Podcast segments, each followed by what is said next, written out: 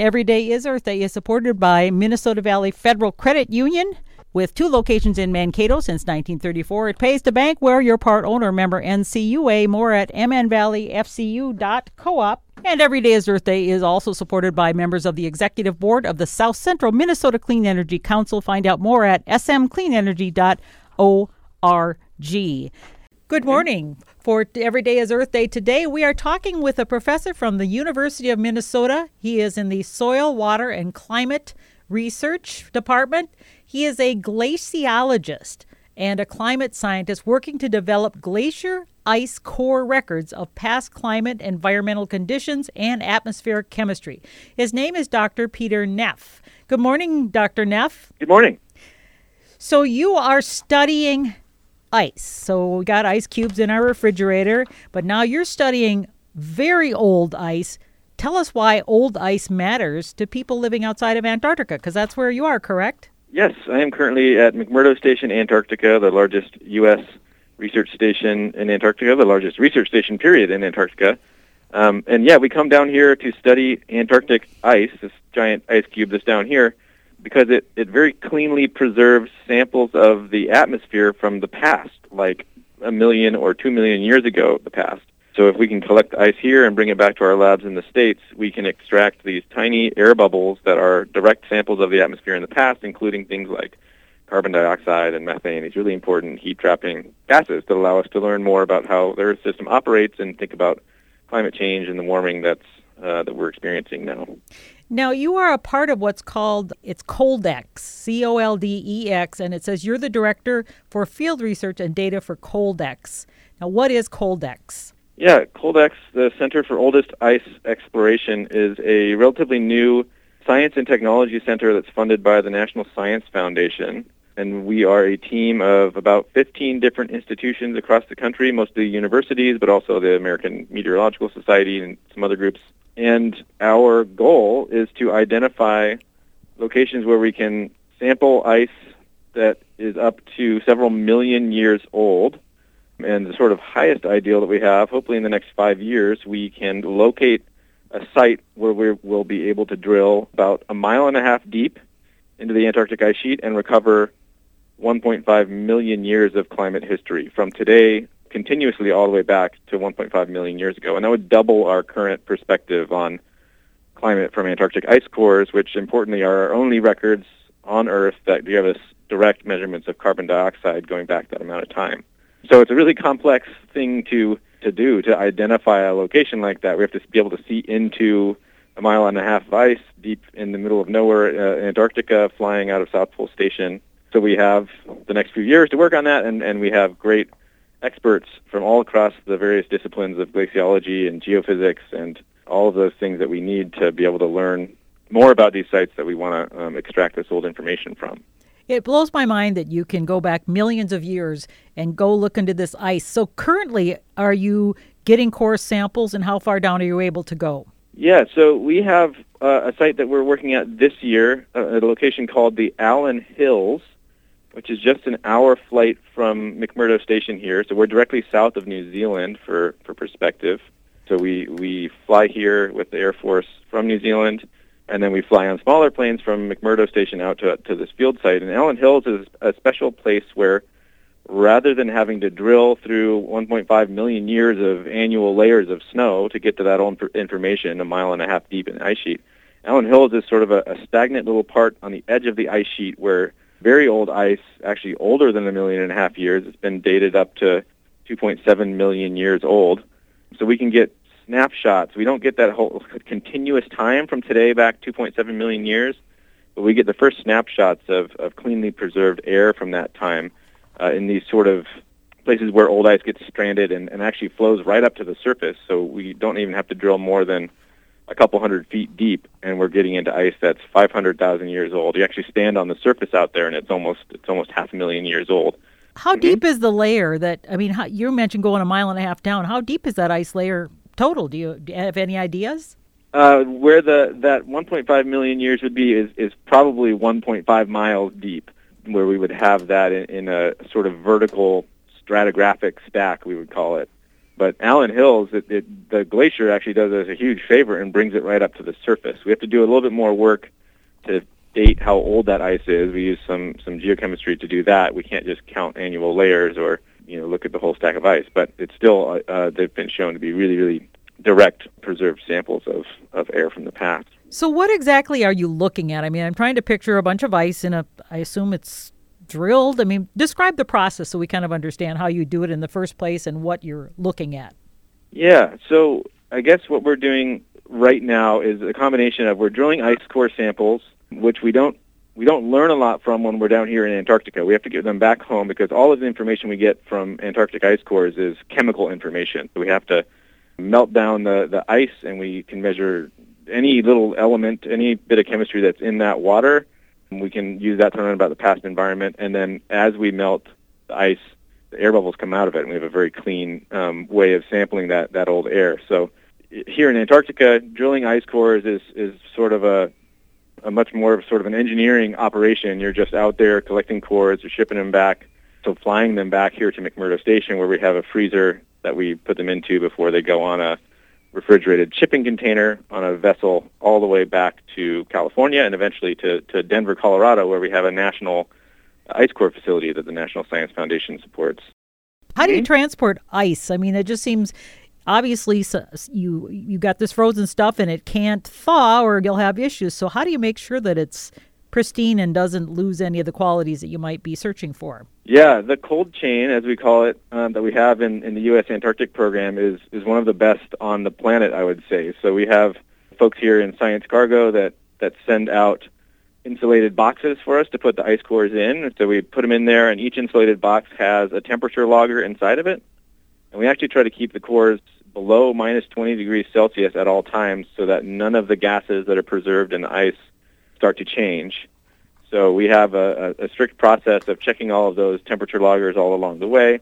The shipping container, you know, we have doubly redundant refrigerated uh, freezer containers that go on the vessel. So there's an annual resupply of McMurdo Station that comes in by ship. The Coast Guard opens a path in the sea ice so that the uh, U.S. Coast Guard's heavy icebreaker Polar Star is on its way here right now and somebody actually will hop on the vessel and go along with the shipping containers all the way back to California, and just in case anything happens with their uh, the ship power or any of the the freezer units. And all of our cargo with the Antarctic program, including ice, goes back to Port Hueneme in California, and then the ice is put on freezer trucks and driven to to Denver, Colorado. And our science cargo folks actually rent a car and they drive with that ice, with those trucks, all the way to Colorado to the final destination, which is the NSF Ice Core facility, which is a minus 36 degree deep freezer that has miles and miles and miles of ice that we've drilled on national research projects. Actually, the oldest, the, the earliest drilled ice core there was drilled in 1968, and there are still pieces of it frozen in the freezer. Wow. What have you actually discovered so far? Have there been things that have come out of some of these ice cores that you've looked at?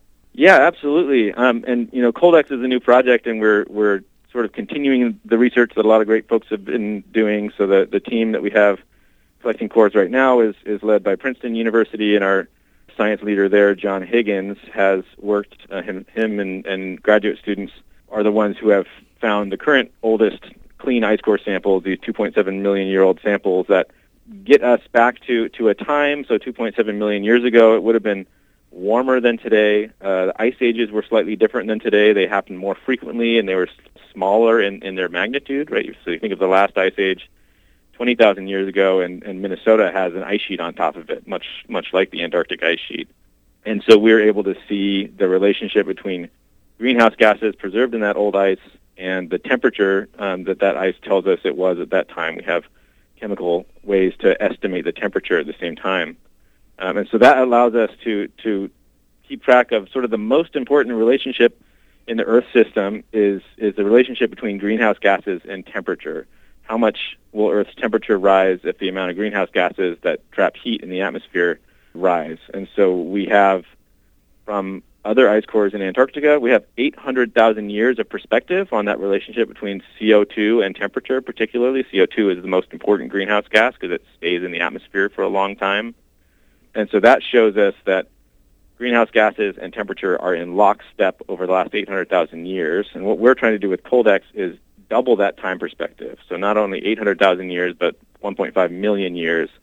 That gets us back to some, some changes in the Earth system and in the pacing of ice ages and possibly to where there were some changes in, in the fundamental sensitivity of Earth's climate to greenhouse gas concentration. So it's sort of checking on the fundamental like engine of, of the, the climate system, this temperature and, and CO2. And we want to make sure that we understand that relationship in as many circumstances as possible because we're entering this new, we are in this new era of rapidly rising CO2 and other greenhouse gases, and we're watching the entire Earth system warm up in response to it. We want to make sure that we have the best understanding of how much warming is coming, and this old ice does actually help us with that.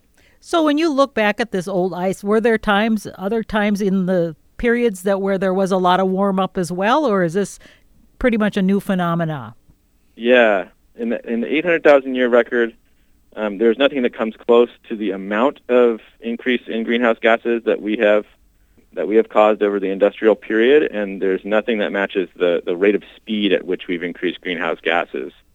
So that's really the, the sort of shocking thing. And when you look at the data and you put our modern observations of CO2 in the atmosphere on on the same chart as ice core records. So for the last 800,000 years, we've had uh, an ice age every 100,000 years and the CO2 levels were always between about 200 parts per million and 300 parts per million. So warm period would be 300 parts per million, and that's what greenhouse gases were for the last 10,000 years during this warm period um, that our current civilization has has come to be during during that period. So we were at 300 parts per million for the last 10,000 years, so always between 200 and 300. And in the last 150 years, we've gone from about 300 parts per million to now 420 parts per million and growing by a couple parts per million every year.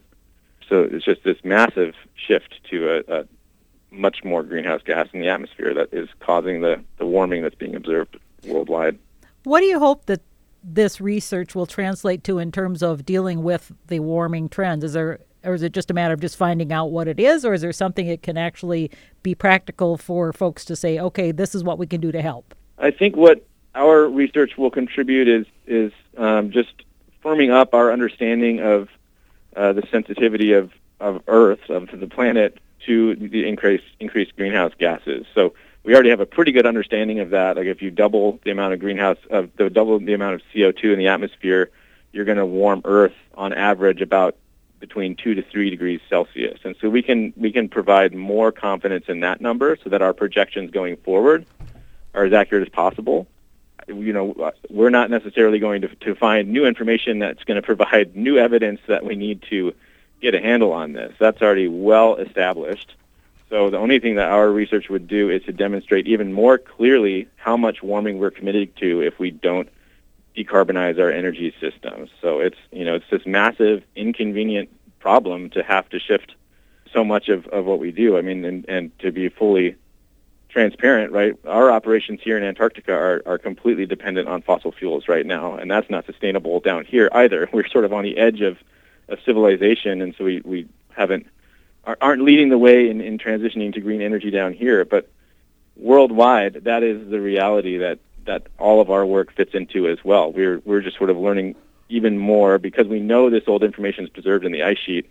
We'd be remiss if we didn't go and check to make sure that our understanding of how the Earth's uh, climate system works.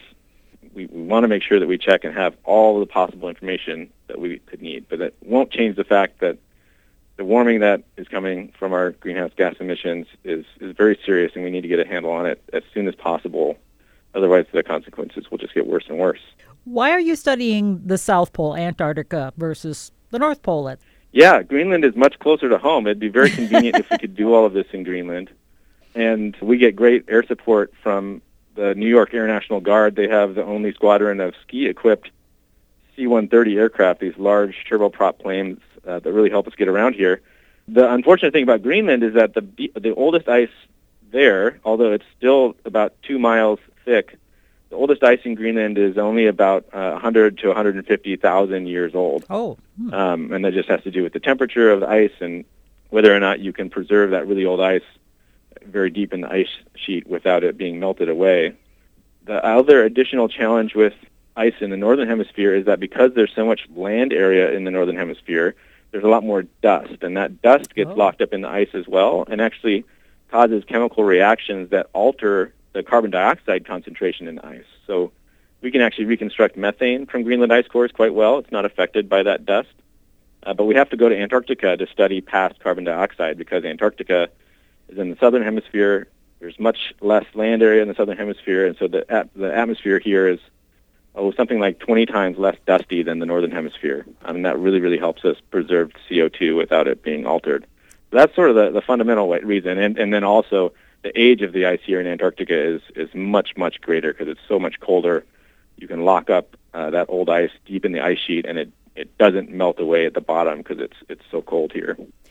Is that dust you talk about part of what we're doing to the planet in terms of pollution, or is it just a natural phenomena there? It's mostly just natural. There have been some increases in, in dust in the atmosphere due to how we uh, have been, uh, you know, through our land use, changing dust emissions. But for the most part, that's a background thing. It's just just just so happens that most of the continents are in the northern hemisphere. When you say you're going back 2.7 million years, how far are you away from doing that? I mean, do you have the equipment and everything you need to actually reach that depth? Yeah, that's the great thing about this site, the Allan Hills. I can't recall the exact depth where that oldest ice was found, but it's, it's no more than 200 meters deep, and that's something that we can do with relatively simple drilling equipment. And we can cleanly access it. Just we just have a it's like a, a mechanical drill, just like you would if you needed to drill a hole for a doorknob. We do that same thing. We just do it with ice. Uh, you know, a hundred times going down deep. We drill one meter at a time.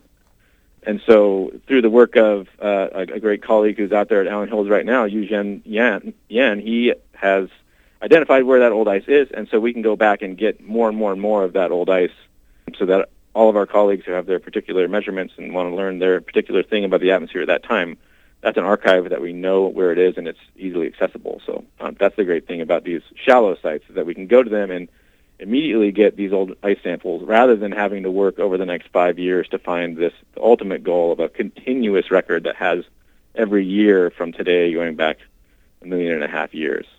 Dr. Neff, this is a question about you. How does one become interested in being a glaciologist? You know, were you were you a kid you like snow? You're from Minnesota, or I mean, I'm just curious how one even knows that that's a, a job at some point. Yeah, I, I got very lucky, and I am relatively new to Minnesota.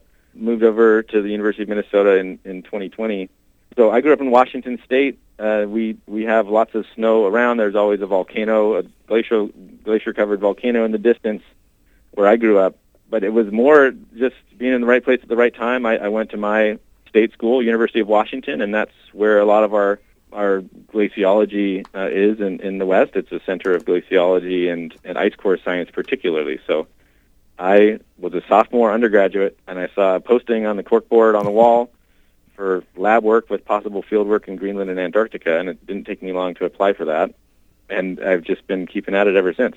So, were you studying geology, or what course were you taking when you came across this? Yeah, I was getting into geology, and and I was excited about about learning about that because I guess geology to me is about history. You're using chemistry and math and physics to learn about the history of the of the Earth, and so it, I I was enjoyed and still enjoy being outside and hiking and climbing in the mountains and learning about geology sort of gives you a fourth dimension uh, when you're outside. You you not only see a landscape, but you you can use your skills of observation to understand how that landscape came to be. And so that's sort of what we continue to do here in Antarctica, where where we see uh, the sites in front of us, and we're learning more and more about what it can tell us about about history in the past. And uh, yeah, I just found that sort of it's fundamentally beautiful. How lucky are we that each year snow falls here in Antarctica and it never melts, and it's just locking up this information for us that were it not were the ice sheet not recording it for us, we would be totally blind to what CO2 was like in the atmosphere in the past. So yeah, I mean, I feel incredibly lucky that we get to work with all of these experts in logistics and all of the people that come together in the, the U.S. Antarctic program to allow us to get out to, to where we need to go to drill these samples and bring them back home so that we can learn what Antarctica has been recording for us.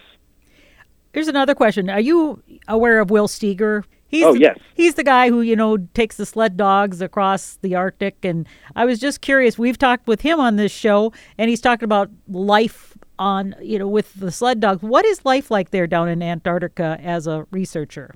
Where do you live? I mean, it's cold. Yeah, yeah. Well, it can it can really vary. So I'm currently uh, at McMurdo Station, which is a station of, of about a thousand people in the summertime. So we have buildings. I'm right now in the Crary Science and Engineering Center, so we have offices, and you know, McMurdo is sort of a cobbling together of, of 50, 60, 70 buildings that's been built up since the, the 1940s. So here it's dorm-style living, eat in a communal galley. There are little spots to, to hang out and, and socialize with folks. There's a you know an old military Quonset hut that has a, a gym in it, and um, it's it's quite comfortable and, and really well supported. And so then our, our team of ice core folks, and there's a, a radar a team that's driving radar instruments to look into the ice using using radio technology. They are out sleeping in in Scott tents, the same tents that the early explorers used. These this sort of bulletproof design. It's minus 20 to minus 25 out, and and often blowing very strong wind. That's one of the reasons why there's old ice at Allan Hills is that it, it's so windy that it blows away all of the surface snow, and you're standing on pure blue glacial ice. They have larger tents where they, they cook in and, and spend their communal time, and it really is like a, a family. So I started this season the first week of November coming down with that ice coring team of, of eight people who are out in this camp right now.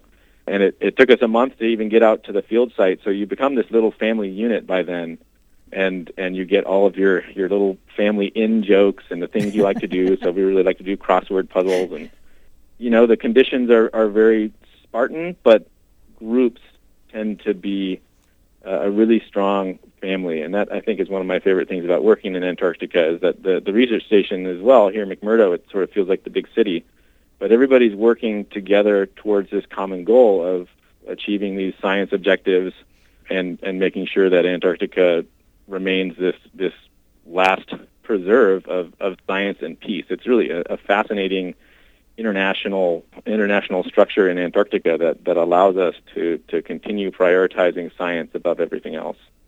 So have you stayed in those tents as well? That's what I was picturing that you're out there getting the ice cores as well.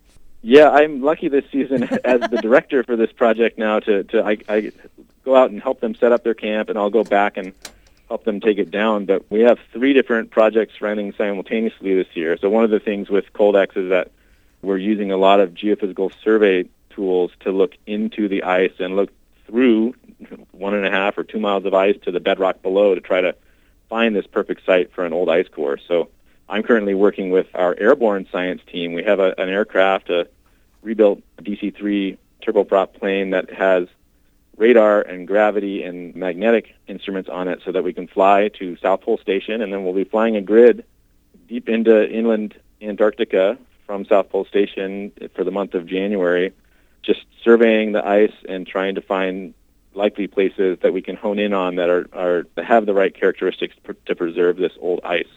So I get to enjoy the comfort of McMurdo Station, and then South Pole Station is also very comfortable. But I mean, this is my fifth season. It's the fifth time coming to Antarctica, and every previous time we would go spend eight, nine, ten weeks living in tents and not showering and uh, living very simple lives. So this is a, a different season for me for sure. Yeah, I read that you first went to Antarctica in late 2009. So it's you mentioned going there five times, and that was when you were a student. So back at that time, were you one of the ice core handlers that actually the reason you stayed out in those tents? That's exactly right. Yeah, I was for the first time an ice core handler on on our sort of biggest U.S. ice core project, a place called WAIS Divide, which is a big hub of research still, uh, and that's where we drilled a, a, a two mile deep ice core, the second deepest ice core ever drilled. It was 3,400 meters and uh, relatively young. It was only about 70,000 years old at the bottom, so it ended up being one of our highest resolution records of the last 70,000 years. I think probably the highest resolution record over that time that we'll ever have. Wow. Um, so that was, yeah, a formative experience, you know, seeing the biggest, most complicated drilling operation. We drilled that season from, I think, something like 1,500 meters deep to 2,500 meters deep. So you're production drilling around the clock. And it's hard work. We, I think, actually, for that project, we were working in a large refrigerated core processing area where we kept it at minus 28 degrees Celsius Oof. inside. Oh, We brought freezers to the middle of Antarctica to just to make sure that the ice never warmed up above minus 20 degrees. So we yeah we go to great lengths to uh, to keep the samples happy. So you don't mind living in Minnesota then because it's probably warm comparatively. Yeah. the only wild thing about Minnesota to me, so I, having grown up on the West Coast where it doesn't get as cold in the winter, you know, it makes sense to me to have to live in small tents in you know minus 30 degrees. It I, now as a homeowner in in St. Paul, I'm like this is sort of crazy to try to keep a house heated at minus 15, minus 20 in the winter. I mean, I, I much respect to, to Minnesotans. They're definitely a hardy bunch. Oh, for sure. And I was going to ask you about how people can kind of keep track of what you're doing because you've been on social media before, haven't you, in the Coldex project? So how can we follow what you're doing, Peter? Yeah, so Coldex definitely. Uh, you can always you can just look up coldex.org um, to learn about the project. And yeah, I share widely on social media. Uh, my my handle ended up as icy pete i c y underscore p e t e. I share a lot on on Twitter, Instagram, and uh, TikTok. Actually, was one of my pandemic projects. They reached out to me to try to get more more educational content on there. So I've I've enjoyed sharing on on TikTok, and we've done a little bit live from Antarctica this year for the first time. We have a, a Starlink internet system that we've work, been working with SpaceX to, to get that extra bandwidth out here. We we often don't have that great of a connection, especially when we're in field camps. And this year, our field camp actually has some of the best internet uh, on the entire continent. So it's been an interesting experiment, and and not one that everybody is excited about. One of the one of the great things about Antarctica is you come down here and you just focus on your work. You can't call home every day uh, and that's that's starting to change with with better and better internet connections. I also saw that you uh, the the team is going to be do maybe doing some FaceTiming from your Ice Core camp in between binging Netflix shows. It says so. FaceTiming, you'll be doing that with your students or who? We we were joking about this, but yeah, oh, okay. that with with Starlink connectivity, we we have essentially no restrictions on okay. on our connectivity out there. So we were able to FaceTime home with, with family members and didn't have it incorporated into our planning. So it's often difficult to schedule oh. live interviews from out there. Everybody's working really hard and, and the work is often weather dependent. So you can't just say a certain time you're going to be meeting with folks. But I'd, I'd like to think that next year we might incorporate that a little bit more intentionally. And so we're, we're still experimenting with having that extra connection. And, and it's something that, you know, there's a sense of loss actually of, of the isolation and you know, people out there in that small camp might get a little bit offended if somebody wants to, to be online rather than do crossword puzzles with them. You know, that's it's an inter- interesting dynamic that we're actually studying as part of Coldex. So, so as a science and technology center, we one pillar of, of the work that we do is is called knowledge transfer. And so my my colleague Heidi Roop, who's also at the University of Minnesota, leads knowledge transfer efforts. And so we have a PhD student who's who's studying the impact of, of this new connectivity and and we are trying to study how we all work together as, an, as a multidisciplinary, interdisciplinary center and how our, our sort of collaboration networks are going to evolve through the time of the center and, and also study how we communicate publicly with, with folks like you and your listeners. That's fascinating information. How long are you out there till? Three months or so? Yep, our core months are November to, to January. So we have another month of sort of work in the field, and then we would need to start the work of getting everything back to station and back in the cargo systems to get it back home. So yeah, through the through the holidays we'll be working away. That's always the challenge of, of the timing here, the summertime. We're away from families during yeah. the holiday season, and it is nice to be able to be a little bit more connected this year. Well, I want to thank you so much for your time. I know you guys are really busy up there. You are with the University of Minnesota Soil, Water, and Climate Assistant Research Professor Dr. Peter Neff, who we've been talking with, a glaciologist and climate scientist working to develop glacier ice core records of past climates. Thank you so much for your time. It's been a delight, and I love to check out your progress on the Coldex website. Great. Thanks so much, Karen. Every Day is Earth Day is supported by Minnesota Valley Federal Credit Union. With two locations in Mankato since 1934, it pays to bank where your part owner member NCUA. More at mnvalleyfcu.coop. And Every Day is Earth Day is also supported by members of the executive board of the South Central Minnesota Clean Energy Council. Find out more at smcleanenergy.org.